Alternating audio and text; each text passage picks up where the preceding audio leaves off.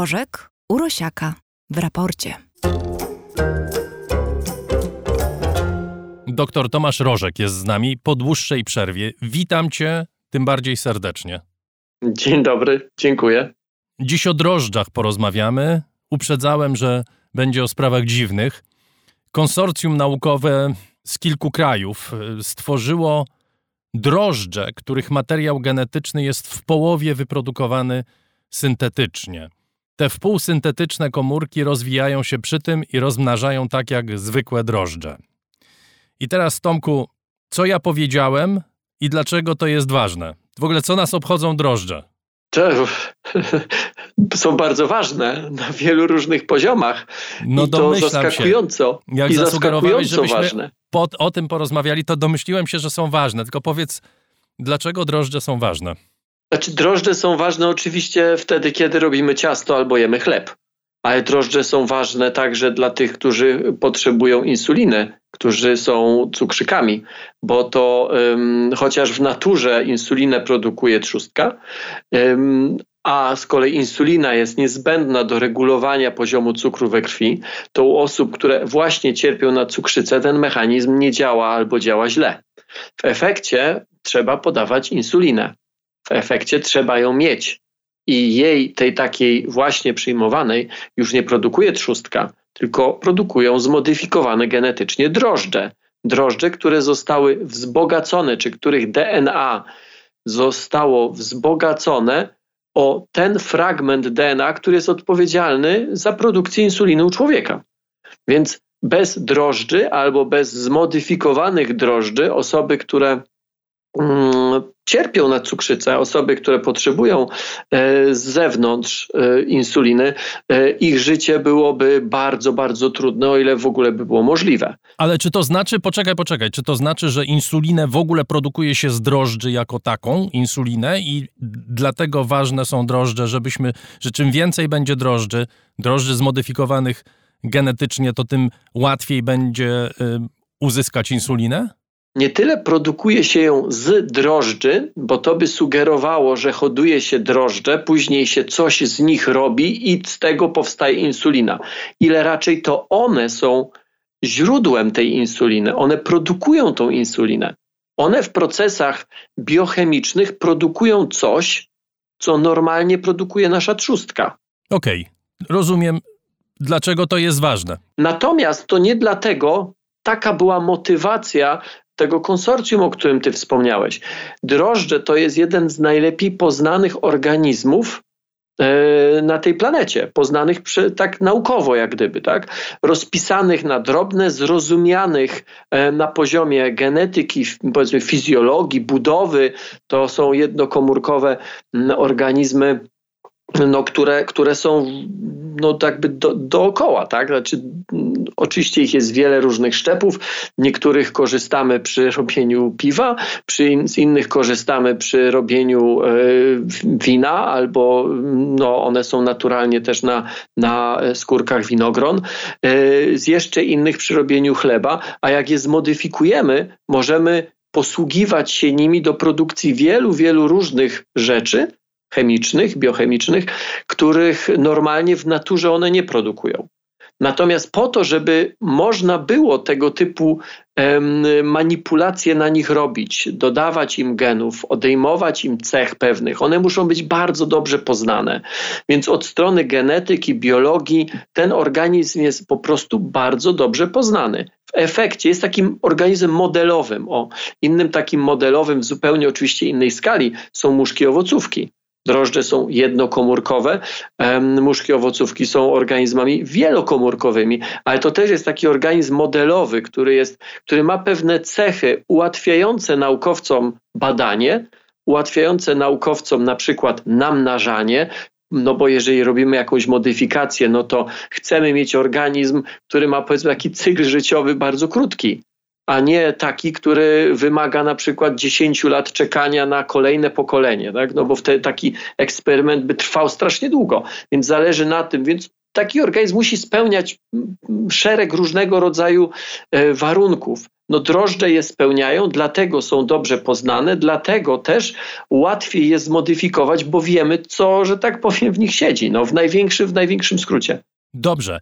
Mamy w tej chwili drożdże zmodyfikowane w połowie, prawda? One mają 16 chromozomów, te 8 udało się wyprodukować syntetycznie i nie wchodząc znowu bardzo głęboko w szczegóły genetyczne, ale gdzieś przeczytałem, że praca nad produkcją tych ośmiu syntetycznych chromozomów trwała 10 lat.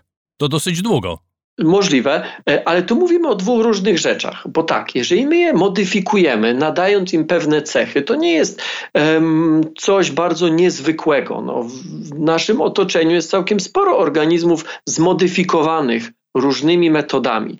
Jeżeli modyfikujemy metodami genetycznymi, czyli wyciągamy skądś kawałek DNA, ten kawałek, który w którym jest zapisana recepta na zrobienie czegoś, na przykład insuliny. I jesteśmy w stanie ten kawałek DNA zupełnie innego organizmu wszczepić do środka DNA, do środka jądra komórkowego drożdży.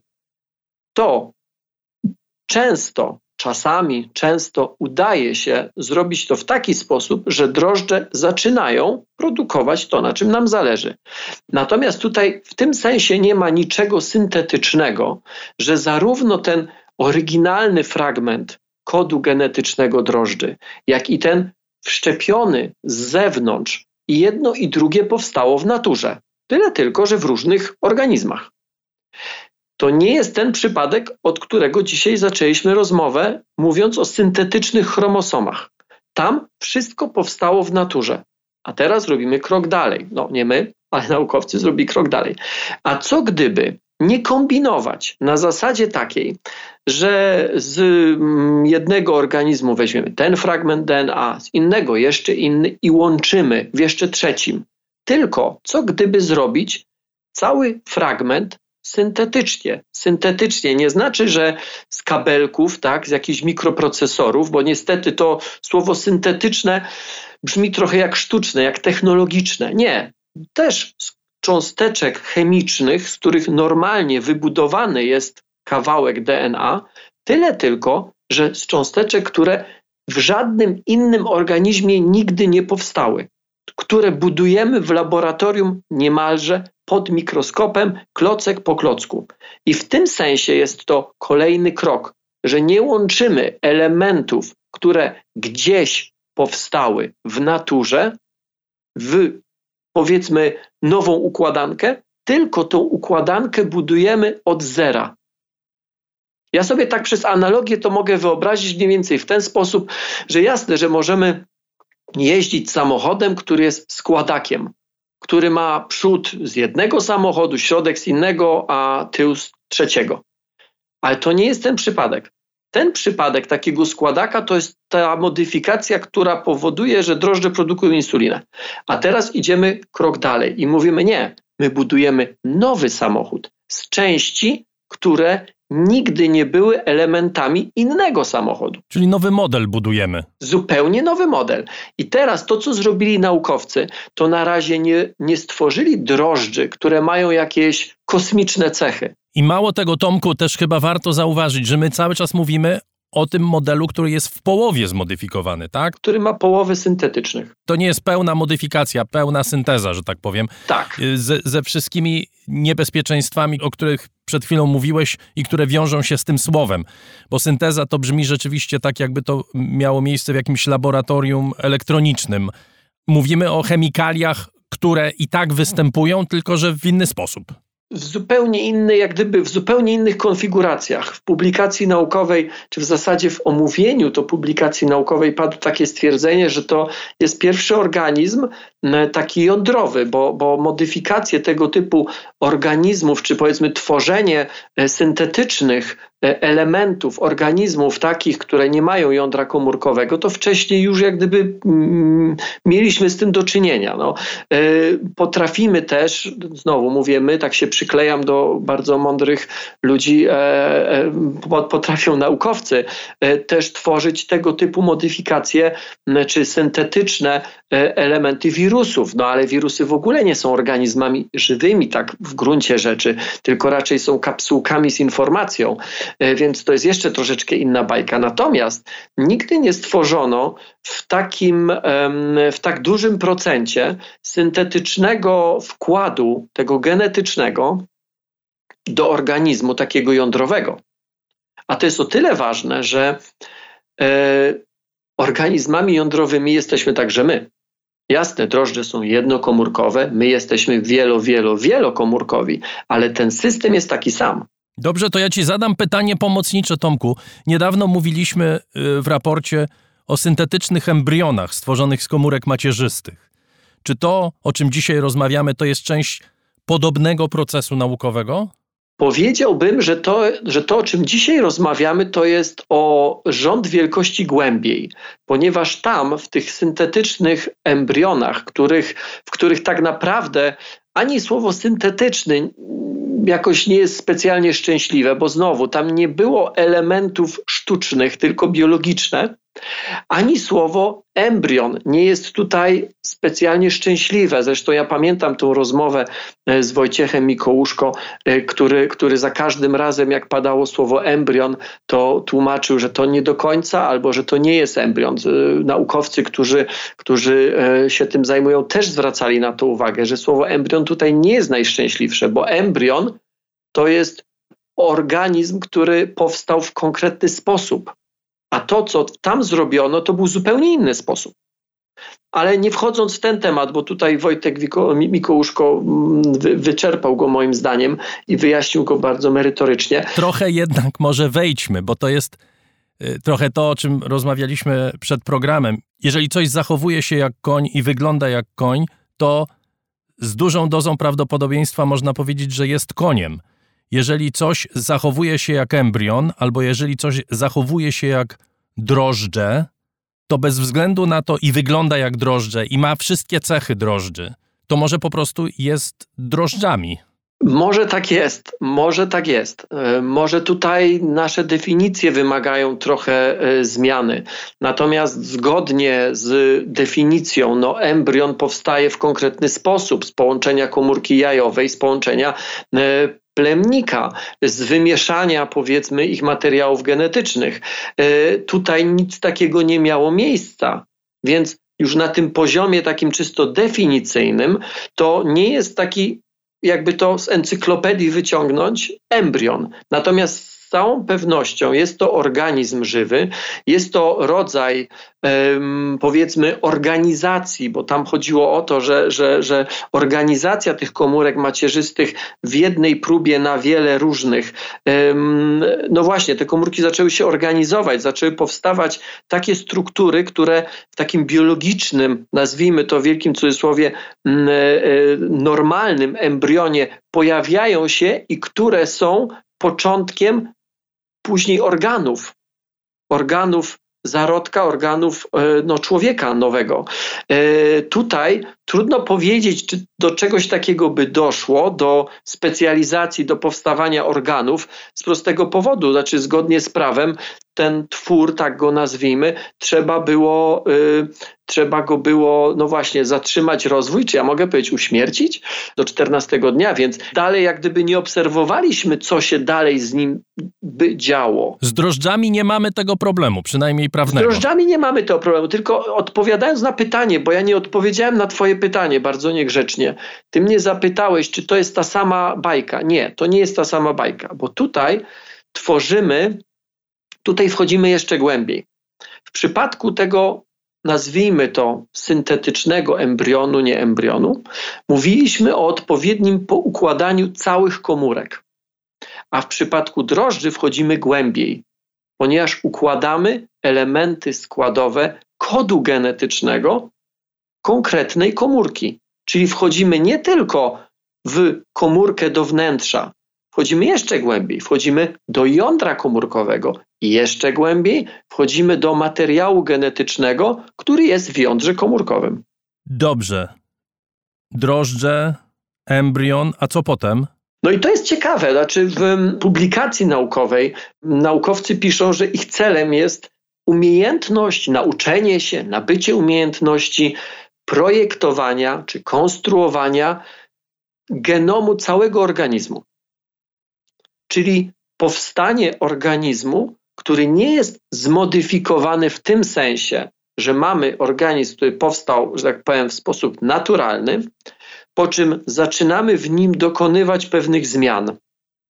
Czy to dotyczy jabłka, czy to dotyczy drożdży, czy to dotyczy e, człowieka, to to jest inna trochę dyskusja. Natomiast pewne cechy podkręcamy, pewne cechy likwidujemy, pewne cechy e, dodajemy, tak? Sam ten pomysł ma ogromny oczywiście także potencjał terapeutyczny, bo przecież są rzesze ludzi, którzy cierpią na różne choroby, dlatego że mają w genach zapisane pewne rzeczy, więc umiejętność um, zmiany tego zapisu y, byłaby dla nich błogosławieństwem. Równocześnie nie trzeba być genetykiem czy biologiem, żeby zauważyć, że ma także ogromny potencjał w modyfikowaniu ludzi żeby mieli cechy lepsze. Jak powiem nad ludzi, to ma to oczywiście od razu się to łączy z, z ogromnymi tragediami XX wieku. Natomiast yy, to jest modyfikacja znowu na zasadzie układania klocków, które już są. A naukowcy mówią, ale my chcemy te klocki stworzyć sami. Więc o tyle to jest jak gdyby krok dalej. Czy my mówimy o tworzeniu życia poza procesami naturalnymi? Dobre pytanie. Mówimy o korzystaniu z procesów naturalnych, do których wkładamy elementy nienaturalne. Ale mówiąc nienaturalne, jeszcze raz chcę to podkreślić, nie mówię o elementach yy, niebiologicznych, nie mówię o technologicznych, tak, o krzemie, o procesorach, o jakichś nanostrukturach, yy, które w naturze nie występują.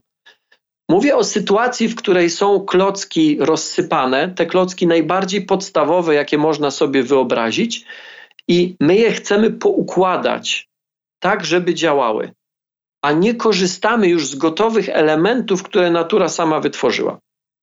Ta natura biologiczna, a nie ta chemiczna, bo oczywiście nie wymyślamy nowego rodzaju atomu, tak? Nie wymyślamy nowego rodzaju cząsteczki chemicznej. Nie to, co chemia jakby nam daje do dyspozycji, to to są te nasze klocki. Ale dotychczas modyfikacje nie korzystały na tym poziomie z tych klocków. One korzystały z klocków o piętro wyżej, czyli z klocków, które już biologia stworzyła. I stąd, nie wiem, możemy, e, czy przez dobór taki, nie genetycznie, tylko przez dobór i przez wzmacnianie bądź osłabianie pewnych cech, które są, które od tysięcy lat robimy. Tak? Jeżeli, na, jeżeli w sadzie mamy cztery drzewa, e, cztery jabłonie i jedna jabłoń e, szczególnie duże, słodkie i soczyste jabłka rodzi, no to zależy nam na rozmnożeniu tej, a nie tych trzech pozostałych, która daje jakieś małe, kwaśne i pomarszczone. Więc to, to już samo to, to już jest jakiś rodzaj modyfikowania naturalnego gatunku. Później nauczyliśmy się mówić, ok, to sprawdźmy, co w tej jabłoni jest takiego, że ona daje lepsze jabłka. I nauczmy się wyciągać te cechy z komórek, ja to bardzo spłycam, z komórek, pojedynczych komórek tej jabłoni i nadawać to innym, przekazywać to innym. Dzięki temu mamy mnóstwo różnego rodzaju owoców, jarzyn, um, ale także zwierząt. A teraz mówimy jeszcze głębiej. Nie szukajmy cech, które odpowiadają za coś, na czym nam zależy po to, żeby następnie wyciągać to DNA, w którym te cechy są zapisane i przekazywać dalej, tylko zastanówmy się, czy my nie jesteśmy w stanie sami stworzyć takiego syntetycznego DNA. I to jest ta rozmowa z dzisiejszego dnia. Dobrze, Tomku, tu się zatrzymamy. Oczywiście zatrzymujemy się na granicy kolejnej bardzo ciekawej rozmowy, to znaczy, co z tego wynika dla nas, jako dla ludzi. Jakie z tym się wiążą zagrożenia, jakie z tym się wiążą szanse i tak dalej. I o tym będziemy rozmawiać, mam nadzieję, jeszcze wielokrotnie, bo to jest właściwie temat, jeden z głównych tematów naszej cywilizacji obecnej. Trochę tak, ale to jest jedno z tych pytań, na które nie znajdziemy odpowiedzi, póki nie spróbujemy. I oczywiście można powiedzieć hola hola, jak nie znamy odpowiedzi, to lepiej nie próbować. Tylko stawiam tezę, że gdybyśmy tak cywilizacyjnie zawsze postępowali, to siedzielibyśmy w jaskiniach.